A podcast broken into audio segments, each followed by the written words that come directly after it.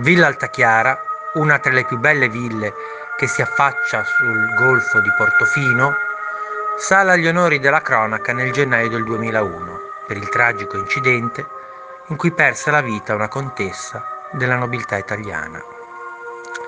Era l'8 gennaio e la contessa, dopo aver trascorso la serata in compagnia di amici all'interno della villa, scompare misteriosamente.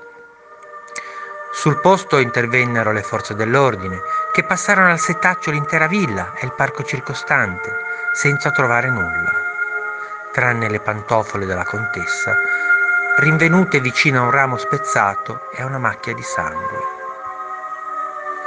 Il suo corpo fu ritrovato circa tre mesi dopo nei pressi di Cap Bernat, una località della Francia meridionale non molto distante da Saint-Tropez.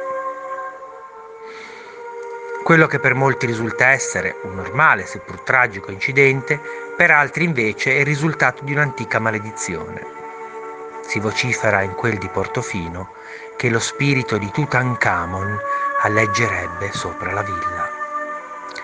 Infatti, già decenni prima, Villa Altachiara fu macabro teatro di un incidente simile a quello accaduto alla contessa, ma per meglio comprendere quanto alcuni dei vecchi abitanti di Portofino affermano, Bisogna fare un salto indietro, al tempo in cui la villa Altachiara visse i fasti più splendidi.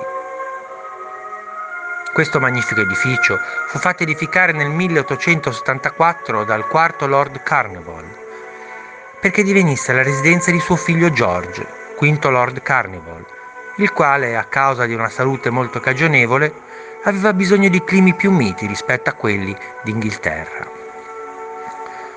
Lord Carnival aveva una grande passione per l'archeologia, soprattutto per quella egizia. Numerose furono le spedizioni che egli finanziò, tra queste nel novembre del 1922 anche quella diretta dall'archeologo Howard Carter, il quale trovò, nella Valle dei Re, inviolata, la tomba del faraone bambino Tutankhamon. L'ammonimento posto sulla tomba del faraone la dice lunga.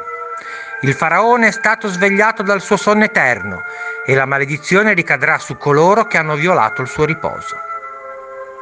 Lord Carnival morì circa tre mesi dopo il ritrovamento della tomba, a causa di un'infezione dovuta alla puntura di un insetto, dopo una lunga e lenta agonia in un ospedale del Cairo, mentre qualche tempo dopo sua nipote perse la vita precipitando dalla scogliera di Villa Altachiara in un incidente simile a quello della contessa.